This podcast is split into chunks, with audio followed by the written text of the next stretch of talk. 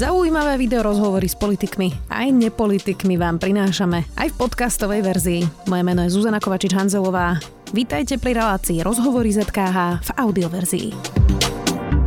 Hovorí, že keď ľudia zažijú klasiku v neformálnom, ale nie lacnom variante, tak ju začínajú chápať. Že na to netreba žiadne extra vzdelanie, len aktívne počúvať. V Bratislave a Piešťanoch sa koná už 23. ročník festivalu komornej hudby Konvergencie. Organizátor violončelista Jozef Luptak je už v štúdiu. Sme, vítajte. Ďakujem.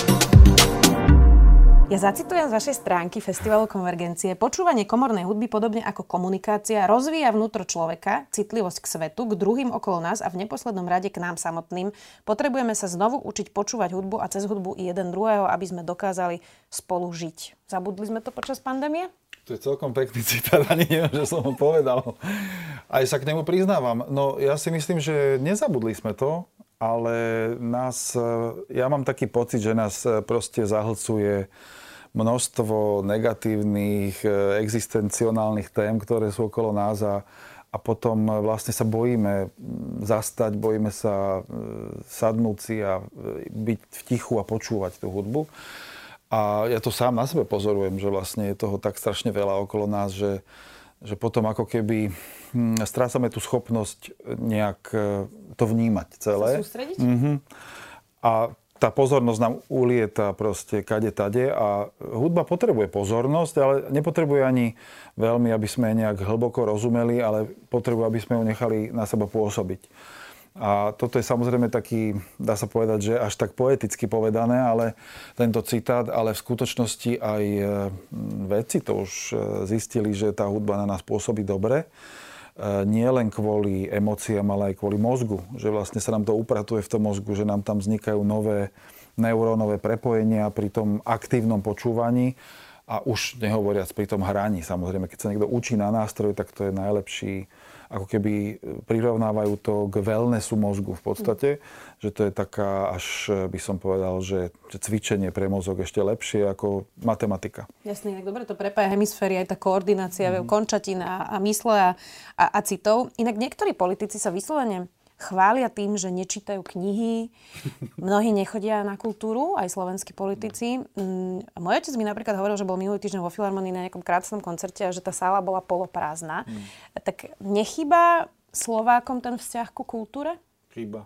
Chýba. Ja si myslím, že, že eh, a tá pandémia to ešte troška tak rozbila. Mám pocit, že v tej prvej vlne ako keby sme chceli strašne komunikovať a podporovali ľudia aj umelcov, ktorí vlastne zrazu zostali prví bez práce. A sme to niesli veľmi ťažko, ale sme chceli zostať v kontakte a v komunikácii. A potom sa nám to vlastne ako taký bumerang vrátilo, že v podstate nás posielali k lopate.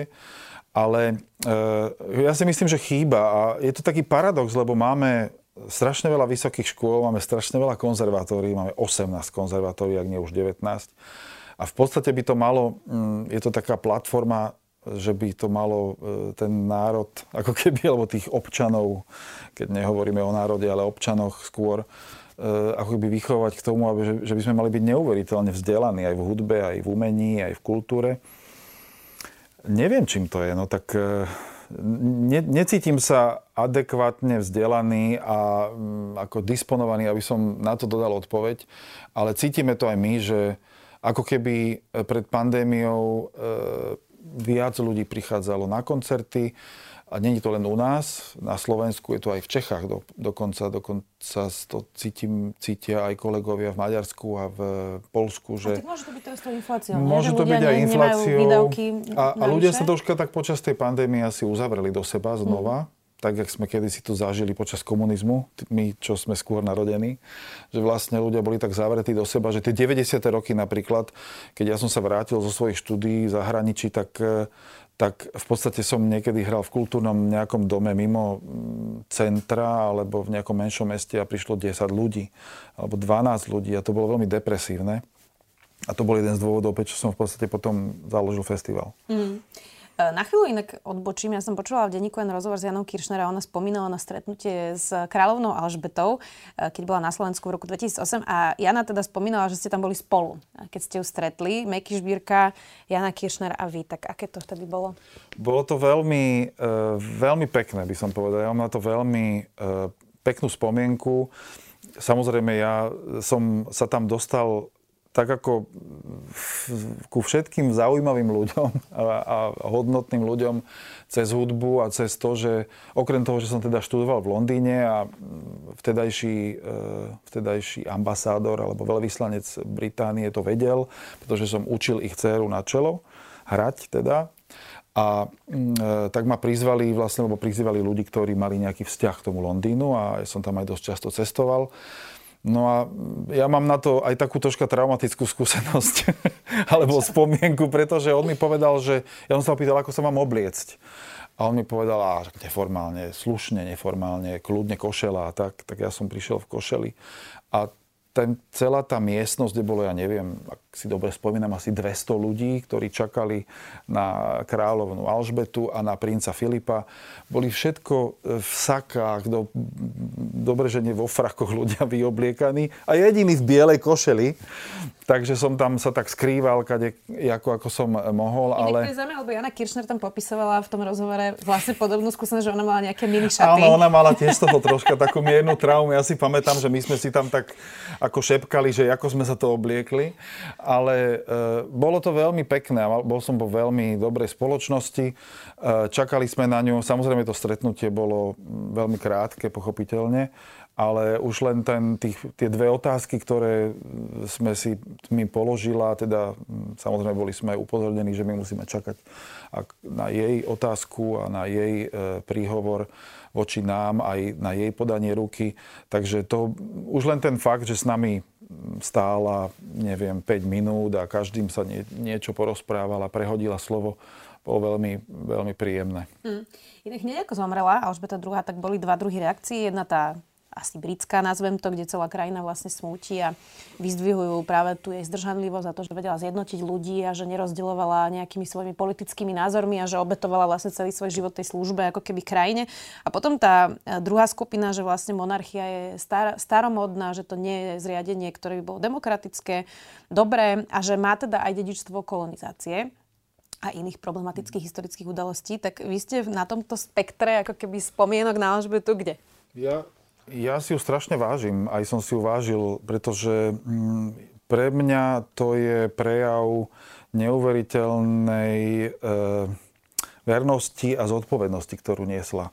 A ja mám pocit, že celý ten život, 70 rokov, akože byť v, v, tako, v takejto pozícii, to musí byť obrovská ťarcha. A čiže ona musela mať akési vnútorné mechanizmy a asi aj duchovné, predpokladám. E, asi jej viera nebola len formálna, aj vlastne je hlavou nie anglikánskej cirkvi. A mm, tak nejak to držala, napriek tomu, že sa aj tá rodina občas pod rukami rozpadala. A držala to tak, jak svoj život, tak celé tie, mm, tie, tie 10 ročia, či už tých 12, myslím, že 12 premiérov mm, odslúžila. A proste nemala ľahkú situáciu, ale neuveriteľne to zvládala na, na, môj, na moje pozorovanie laické a ja si ju za to nesmierne vážim, za jej postoje a úžasné bolo, keď prišla e, na to prvé zasadanie, som práve videl niekde fotku, že na prvé zasadanie po Brexitové a dala si ten klobúk s európskou vlajkou. Tak ona mala úžasný aj zmysel pre humor a adekvátne, slušne a, a pritom takým anglickým spôsobom to dokázala vždycky na, nasmerovať. Ja som, ja, ja nemám nič proti monarchii. Mm-hmm. Osobne. Uh, už, teda my sa rozprávame spolu v pondelok, už zajtra sa začínajú konvergencie, dobre hovorím. Áno. Um, a to teda je festival, ktorý spája vlastne rôzne svety, aj klasiku, aj elektroniku, aj, aj folk, aj rap a vznikajú tam vlastne rôzne kombinácie. Ja som si pozerala teraz uh, ten váš uh, pro, program na tento rok, tak ako sa stane, že prizvete repera Čavalenkyho k zostave, to je reper z Osanice, Róm, e, veľmi... Z Holiča. Veľmi, z Holiča? Z Holiča. OK, mm-hmm. pardon. To, to, táto, na to, to sú pri, citliví. To viem, to viem len preto, lebo som tam nedávno bol s ním skúšať. okay. Takže... Uh, no ako vznikne tá zostava, kde je Čavalenky, kde hráte vy na violončelo, kde hrá norský kontrabasista Raknes, Boris Lenko na akordeóne, Dugovič na klár. Ako toto celé prosto vzniká, tie, tieto bizarné, na prvý pohľad bizarné Áno, sú to spojenia. bizarné spojenia, je to pravda. Je to akási vnút, vnútorný náboj konvergencii. Už len to slovo vlastne z toho vychádza. A mňa to vždy, vždy ma to priťahovalo, vždy ma to zaujímalo, čo sa dá spojiť v tej hudbe. A nie som, nie som objaviteľ toho, však toto už robil Johann Sebastian Bach. On prepájal chorál s krčmovou pesničkou. Ale my to nevieme. My nevieme tieto súvislosti, ale keď e, si človek vypočuje niektorého skladby, tam naozaj sú e, melódie z rôznych prostredí. A toto isté len v inej forme sa snažíme robiť aj my. A od začiatku vlastne konvergencie boli miestom aj takou túžbou, kde sa prepojí to, čo napríklad Marian Varga kedysi robil v svojich e, platniach, nahrávkach a hudbe. A len my to robíme svojím spôsobom. Napríklad konkrétne tento projekt, kde bude práve Čavalenky, je projekt s norským kontrabasistom Steinerom Raknesom a, a je to taký dvojročný projekt, ktorý máme s norskými e, hudobníkmi, kde vlastne spracúvame rómske, židovské, slovenské, aj autorské a, a v tomto roku sme k tomu pridali, pridali aj ukrajinské, pochopiteľne, e, piesne a prizvali sme k tomu nor, e, ukrajinskú huslistku Juliu Roško, mladú huslistku, ktorá tu v Bratislave študuje a Čavalenkyho, pretože sa nám to zdalo, že e, jednak on má, on má silné vyjadrenie toho, čo robí. Pre mňa to je silné vyjadrenie a mňa baví prizývať ako keby viac do stredu toho hudobného sveta, ako keby klasického niekoho, kto je na okraji. A on je samozrejme na okraji pre nás, ale pre niekoho je v úplnom centre zase. Pre tú svoju komunitu je v úplnom centre. No my sme sa stretli asi pred dvoma týždňami mm, tam, v, v, kde skúšajú so svojím DJom a Lukášom teda a a bolo to fantastické stretnutie, pretože sme si zahrali spolu a obidvaja sme cítili, že tak toto má zmysel a že to, že to bude dobré. Mm-hmm. Tak sa na to vlastne teraz tešíme. Bohužiaľ v júni, keď sme premiérovali tento projekt v Bystrici v klube Hogo Fogo, tak tam, tam vlastne neprišiel, pretože ochorel. A ja som ho podozrieval z toho, že, teda, že sa bál, že, že, že do akej spoločnosti to ide. Ale on mi povedal, nie, nie, ja som bol naozaj chorý a že som nemohol prísť. A teraz sa vlastne na to už obidvaja tešíme aj s jeho DJom a verím, že to zapadne do toho programu, ktorý sme pripravili. A ja mám pocit, že to je samozrejme, my komunikujeme nejakú správu, nejakú message, nejakú, nejakú, e, nejakú hodnotu, že tak ako kedysi, ja neviem, Brahms alebo Haydn si požičal rómskú hudbu a nechali sa ňou ovplyvniť, alebo Bartok zbieral slovenské ľudové piesne a aj maďarské a dali ich do jedného zborníka, tak my máme pocit, že v súčasnej dobe je strašne dôležité priniesť na to, na to verejné pódium aj tú židovskú hudbu. A stále aj tú rómsku, aj keď sa nám to zdá už absurdné, že po tých 30 rokoch od komunizmu, sa, komunizmu od pádu komunizmu sme sa stále nevyrovnali s touto, s touto xenofóbnou myšlienkou, že sú to iní ľudia. Ich hodnota je v ich umení a ja som si to zažil aj v projekte Avtopurikáne, ktoré sme robili 10 rokov. A áno, majú iné zvyklosti, sú v niečom, majú inú kultúru, ale tá kultúra nás obohacuje. To a... východňari oproti západňarom. Samozrejme, je... aj záhoráci oproti nám, samozrejme. Zastavím sa pri tom Borisovi Lenkovi. Ja sa priznám, eh, je to čisto môj súkromný názor, že pre mňa akordeón je suverene jeden z najotravnejších nástrojov, aké existujú. Eh, ale keď hrá naň Boris Lenko, tak eh, Všetko je inak prosto. Je to, je to naozaj krásne a nádherné. Tak čím to je? Tak toto, keď bude počuť tento, v tomto rozhovore, tak Boris porastie minimálne o dve hlavy vyššie. Ale je to naozaj tak. Lebo keď to hovoríte vy, tak to znamená, že, že to naozaj tak je, lebo si to niekto všimol. No čím to je? Že tak veľmi záleží, kto chytí nástroj do rúk a ako naň hrá a ako k nemu... Ako je možné, že jeden človek vie ten nástroj tak zmeniť? Ja si myslím, že e, je viacero takých samozrejme akordeonistov ako Boris, ale Boris je naozaj v niečom vynimočný a, a v tom zmysle, že on pri, pristupuje k tomu akordeónu ako, ako k nástroju, ktorý môže vylúdiť krásny tón. A ja si myslím, že to je v prvom rade v tom zvuku. Lebo to je tá prvá vec, ktorú my, hudobníci, vytvoríme a ten e, prijímateľ, teda to publikum, dostane to takmer fyzicky do svojho ucha a ak ten tón je príšerný, tak aj, aj ten vzťah k tomu akordeónu, akordeónu nemôže byť dobrý. A samozrejme, bo druhá vec je hneď je tá, ten obsah a tá hudobná fráza, tá hudobnosť, ktorú on prináša. Čiže Boris má nadanie pre obidve tieto veci. Jednak vie urobiť e, krásny zvuk, na tom akordeóne, ktorý má a jednak e, vie nádherne hrať hudobnú frázu a hudobný obsah, takže keď sa tieto dve veci spoja, tak potom samozrejme aj ten akordeón Uh, neviem, či však Peter Breiner to určite bol u vás tiež no. na rozhovore, že a nehovoril o tom, že ten vtip o akordeóne? Nie, nehovoril. Nie, tak to majú oni s Borisom tak veľmi akože rádi si to tak pripomínajú, že kto je to skutočný gentleman. Mm. Skutočný gentleman je ten, ktorý vie hrať na akordeóne, ale nikdy na ňom nehrá. Áno, to je vtip, na ktorom by som sa ja zabavila. Uh, ako sa človek vie dostať k láske k hudbe, ak ho k tomu nikto neviedol? Lebo to, čo ste hovorili na začiatku, um, že ako človek, keď sa sústredí, vie precítiť a presne mu to rozvíja v mozgu rôzne veci, tak ide to ľahšie, keď vás k tomu vedú rodičia od malička, lebo ste na to naučení, máte už na to nejaké uh, proste predpoklady, rozumiete toho možno lepšie, um, tak v dospelosti je to potom už ťažšie priznať ten Brahmsov koncert a, a možno tomu tomu porozumieť, keď človek nikdy nepočúval klasiku.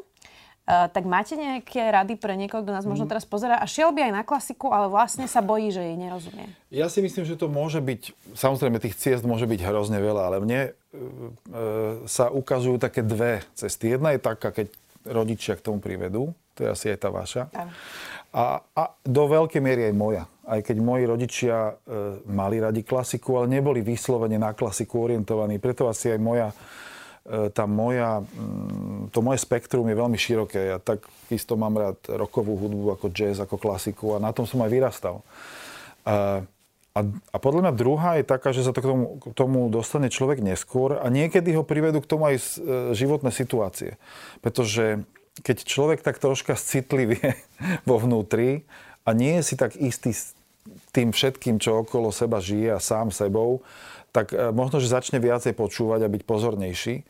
A, a častokrát sa tak deje, že keď človek zažije niečo náročné vo svojom živote, nejakú krízu alebo niečo, tak vlastne začne viacej počúvať aj t- takýto typ hudby. Pretože e, ja stále si myslím a verím tomu, že táto hudba má aj istý typ liečivých e, stránok alebo má, nejakú liečivú podobu, že nás naplňa niečím a pomôže nám ako keby si to trocha upratať aj v emóciách, aj v hlave a ísť ďalej. A prečo je Bach, Beethoven, Brahms, uh, ja neviem, aj Vivaldi alebo kto, Šostakovič, takými autormi, ktorí prežili tie celé veky a nezapadli nejakým prachom. No pra, práve preto, že noví a noví ľudia si uvedomili, že, že tá hudba im niečo dáva, nejaký obsah. A, a že vlastne mm, my môžeme mať všetko fantasticky zaradené v živote, môžeme mať komfort akýkoľvek chceme, ale keď nemáme to vnútorné naplnenie, tak je tam strašná prázdnota. A táto hudba nás neuveriteľne vie naplniť a dá nám niečo, čo v každodennom živote nedostaneme, ako keby. Čiže ak by som mohol poradiť, tak dobre, no keď niekto e, nerád počúva niečo disharmonické alebo 20. storočie, ktoré, kde sa rozpadla tonalita, po Debussym, po Claudeovi Debussym, tak nech, sa, nech začne Vivaldym, nech začne Bachom, nech začne starou hudbou, nech začne, ja neviem, aj, aj, aj ešte staršou treba hudbou, ale nech začne niečím, čo mu je naozaj uchu lahodí a čo sa dostane aj do jeho vnútra. A kľudne mm. môže prejsť potom aj na nejakého Haydna, alebo na nejakého Mozarta, alebo, alebo na Beethovena a postupne sa dostane k Brahmsovi alebo Mahlerovi. Mm, to sú myslím celkom dobré rady, aj také praktické. E, inak vy ste pred pár týždňami podpísali výzvu, aby Igor Matovič odstúpil aj spolu s inými e, umelcami, hercami, tak už istotou môžeme povedať, že táto výzva vám nevyšla. Um, Nevyšla, no. Však veľa vecí v živote nevidie. E, to, čo teraz krajine cítite, je dosť veľká frustrácia, až taká nechuť ľudí vôbec tú politiku teraz sledovať. Mm, vy ste na tom ako?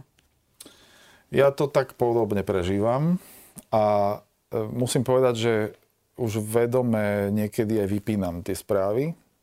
Uh, viem, že nemôžem, ja som typ, ktorý nemôžem byť neinformovaný. Ja chcem vedieť, čo sa deje, však som tu, v tejto prítomnosti ale mám pocit, že potrebujem viac času ako keby na to spracovanie. Že tak, jak sme kedysi, ja neviem, to vyriešili nejakými protestami alebo koncertami za Jana Martinu alebo mm, proti tomu, čo sa tu deje a väčšinou som vždy bol do toho zapojený, tak teraz mám pocit, že ako keby potrebujem na spracovanie viac ticha, nejaké meditácie A paradoxne naozaj mi pomáha tá hudba. Že keby som nemal tú hudbu, tak ja neviem už ani, že čo by ma tu držalo. Lebo e, je to, ako naozaj mám pocit, že sme sa dostali do stavu takej, takého polorozpadu. A samozrejme, napríklad Tomáš Halík tvrdí, že teda kríza a mnohí iní ľudia to tvrdia samozrejme, že kríza je príležitosť samozrejme. A to a už si koľko rokov hovoríme? To si hovoríme už 30, koľko? 33 rokov pre nás starších je to teda dosť dlhá doba už od, tý, od tej revolúcie. A, ale ono sa to tak vyvíja. Ja si myslím, že tá, že mám pocit, že snažím sa v tom nájsť niečo pozitívne. Je to veľmi ťažké. Je to veľmi ťažké. Ale našťastie mám okolo seba ľudí a aj, aj proste v komunite, ktorej žijem, ako keby v spoločnosti, ktorej sa pohybujem, že občas sa kde tu nejaká nádej aj, aj objaví. Bez toho by sa to asi nedalo. Viem si predstaviť, že existencionálny tlak, e, ten tlak e, naozaj tých vyjadrení, nechcem byť teda neslušný, ale naozaj tých hlúpych politikov niekedy, ktorí si neuvedomujú, neuvedomujú, jak to pôsobí na nás, bežných ľudí, ktorých počúvame, že čo to vlastne rozprávajú, že však oni nám majú dávať nejaké svetlo alebo nejakú nádej v tom, že, že aké riešenia, čo, ako, čo sa s tým dá robiť. Nie, že my máme ich vlastne držať nad, tej, vodou. nad vodou na tom ich pieskovisku. Možno by sme mali púšťať klasickú hudbu, to by tiež mohlo pomôcť. Možno, že by to pomohlo. Možno, že by to, lenže ako ich tam dostaneme, to je to. Vy ste organizovali aj koncert pre Jana a Martinu po tom, čo ich zavraždili a boli ste aj aktívni na tých protestoch. Keď sa po štyroch rokoch pozriete, um, čo sme dokázali s tým momentom a s tou krízou, ktorá je príležitosť urobiť, tak um, ako by ste to zhodnotili? Tak e, máme, mám pocit, že za tých 33 rokov od pádu komunizmu, alebo teda zmeny režimu u nás, uh, mám pocit, že trpíme stále jednou a to istou chorobou, a to je, že strašne rýchlo zabúdame. Celý, celé toto naše spoločenstvo Slovensk, na Slovensku žijúce. Vý, s výnimkou samozrejme ľudí, ktorí na to nezabúdajú, a, ale Zabúdame na to, pretože je, je to aj traumatická akože skúsenosť, ktorú sme zažili, ale zároveň aj ako keby sme nevideli tie súvislosti. Ja neviem, si to dať do, do, do podoby, že kto bol vtedy vo vláde, kto, ktorí ľudia vládli už ja neviem koľko rokov, kým sa to stalo. Čo bolo už tretie, tretie, tretie volebné obdobie to bolo. A, a jak je možné, že títo ľudia stále majú takéto preferencie? Ja tomu fakt nerozumiem nie som samozrejme politik, ani novinár, ani prognostik, ale, ale nejde mi to do hlavy proste. A samozrejme, že niektoré veci sa stáli a niečo sa vyriešilo. A to je, za to som nesmierne vďačný, že niektorí ľudia teda sú, čo už na slovenské pomery musím povedať, že je neuveriteľne obrovský krok. Samozrejme, že sú odsudení. No. Ale zrejme to je naozaj len časť z toho. Stále asi máme dlhú cestu. A teda začínam byť taký mierne nervózny, že či sa to ešte podarí hmm. dotiahnuť. Tak dúfajme, že áno pre ďalšie generácie. Ehm, ja som čítala, že vy ste vyrastali v prostredí cirkvi bratskej hm. a, a že váš otec sedel 3 roky v 50. rokoch kvôli duchovnej činnosti. Ehm, ako sa teraz pozeráte na tie kultúrne vojny, konzervatívci versus liberáli? Lebo väčšinou to je na takých témach, ktoré túto krajinu ani konzervatívcu, ani liberál neposunú e, k lepšiemu, e, ktoré sa stále vlastne dokola opakujú už roky. Ako sa vám na to pozerá? Ťažko. No, tak ja akože opravím len, že otec bol odsudený na 3 roky, ale sedel len rok, lebo mm. potom vlastne prišla amnestia v 60. roku. Ale ťažko sa mi na to pozerá a ja som mal vždy skôr tendenciu prikloniť sa k tým ľuďom, ktorí e, potrebujú podporiť vo svojich právach. Čiže skôr e, k tej liberálnej časti som sa prikláňal, napriek tomu, že som vyrastal v konzervatívnom prostredí. Ale uvedomujem si, že teraz je to v takom stave, že ani jedna z tých strán na jednej či na druhej strane už podľa mňa stráca súdnosť nejakým spôsobom. A tá konzervatívna mi nejak z, z takého vnútorného, tým, že som aj vlastne vyrastal e, v kresťanskom prostredí, tak ako keby som sa mal potrebu viac zastávať tí, čo nie sú z tohto prostredia a zastávať sa ako keby toho, čo, e, čo sa im nedostáva v spoločnosti a, a, a skôr mierni to odmietanie ich, či sa jedná o, ja neviem, e, inovercov, alebo homosexuálov, alebo kohokoľvek, alebo teda tí ľudia, ktorí naozaj to potrebujú. Ale na druhej strane mám pocit, že, že táto téma sa vie dosť akože zneužívať aj v tom politickom boji.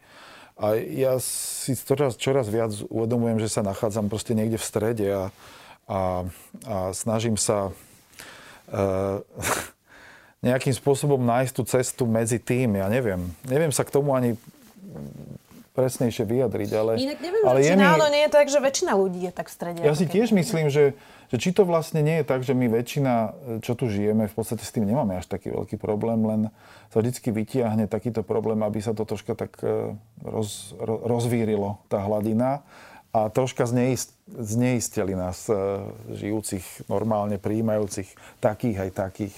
Hmm. Inak vrátim sa oblúkom k tomu začiatku, kde e, som teda citovala, že potrebujeme sa znova učiť počúvať hudbu a cez hudbu jeden druhého, aby sme dokázali spolu žiť. E, ako tu teda žiť s niekým, a to je to, čo ste spomínali, kto má vlastne úplne fundamentálne odlišný názor aj na takú vec, ako je vojna na Ukrajine. Máte nejakú Máte nejakú radu, lebo pred 89. ste uh, možno viac vedeli koexistovať, lebo boli tu naozaj komunisti a boli tu uh, aj ľudia, ktorí boli disidenti. Mm. Tak, um, tak ako vlastne koexistovať spolu, keď napríklad môj sused má takýto fundamentálne odlišný názor? To je veľmi ťažké. Ja, ja, ja to mám aj s niektorými ľuďmi, ktorí sú, ja neviem, bratranci alebo majú iný názor na to a stále o tom rozmýšľam, že ako ich príjmať a mať ich vlastne rád, napriek tomu, že máme tak rozličné názory, či už na e, očkovanie, alebo na, a na Jána Martinu dokonca, na to, že, že vlastne niektorí doceraz neveria, že to vlastne je tak, ako to bolo. A sú to ľudia mne blízky. Ale mám pocit, že ako keby e, chápať ten kontext, v ktorom oni žijú, a chápať to, že oni sú vlastne vo svojej podstate slušní ľudia, len majú e, no nejak akože inak to proste vidia, je to síce náročné, ale oddeliť ako keby tie dve veci, že jedna vec je, sú ich názory, druhá vec je ich, je ich osoba alebo osobnosť alebo ich ľudskosť. Ja ani neviem, ako by som to, pretože mňa samého to akože naštve častokrát a viem vybuchnúť a viem sa pohádať. A bol som istým spôsobom vytrenovaný aj, aj s môjim vzťahom s mojim otcom, lebo napriek tomu, že ja som si ho nesmierne vážil, však ako on sa proste e, ako keby ne, nedal sa zmiasť proste strachom vo svojej viere, tak e, mali sme veľmi veľa kultúrnych klešov medzi sebou a a veľa sme sa hádali v tomto zmysle, ale napriek tomu som si ho vážil za jeho postoje a, a tak nejak, e, ja týchto ľudí ako keby viem s nimi nadviazať e, kontakt, ale je pravda, že naposledy som sa viezol v taxiku niekde v Košiciach na letisko a, a taxikár začal teda, že kedy už tých Ukrajincov dáme preč a môžu ich poslať a, a priznám sa, že ja som povedal, že fakt si to myslíte a už som nevedel nemal som ani sílu mu to nejak oponovať, lebo som povedal, že tak ja iba tak, nes, iba tak veľmi nesmelo som povedal, že ja mám teda na to iný názor a pochopil, že teda nemôže sa o tom so mnou rozprávať, ale nemal som silu mu to vysvetľovať, nemal som silu vôbec sa s ním o tom hádať, pretože ma to tak ako keby šokovalo a zranilo, že jak môžu ľudia vidieť v týchto ľuďoch ako nepriateľov svojich ktorí im berú priestor a peniaze z, zo Slovenskej republiky a nech idú domov. Však tak ľahko sa môžeme dostať aj my do ich pozície. Tak e, sa mi to zdalo také, že áno, mať rešpekt a e, úctu k týmto ľuďom je veľmi náročné. Naozaj. Jasne. A tak nedá sa každému, e, koho človek bežne stretne na 5 minút, asi vysvetľovať, to že asi podstatnejšie nie. je to s tými ľuďmi, ktorých poznáte lepšie. Záverečná otázka. A má dva, dve zložky. Prvá je, že na čo sa z konvergencií tešíte najviac vy. A druhá je, že na čo by ste teda pozvali napríklad toho začiatočníka. Uh-huh. No, ja, je to také kliše, možno to znie, ale ja sa fakt teším na každý koncert, lebo tým, že to pripravujeme v podstate skoro rok, niekedy niektoré projekty aj viac, niektoré menej samozrejme, tak ku každému mám už taký vzťah, že, že ja si neviem predstaviť, že by som povedal, že toto sa viac teším ako na toto. Ale ja sa teším väčšinou na to, že ak na koncerty prídu ľudia a vytvorí sa tam proste tá komunikatívna a silná atmosféra na každom koncerte. A teším sa na to, keď sa odpremierujú nové e, skladby, keď vzniknú nové projekty ako ten práve, ktorý sme nazvali Building Bridges, čo som mal pocit, že už pred desiatimi rokmi, keď sme také niečo robili, že tak to už však hádam už o 10 rokov a nebudeme musieť niečo že takéto robiť. Postarané. Že už to bude mať za sebou.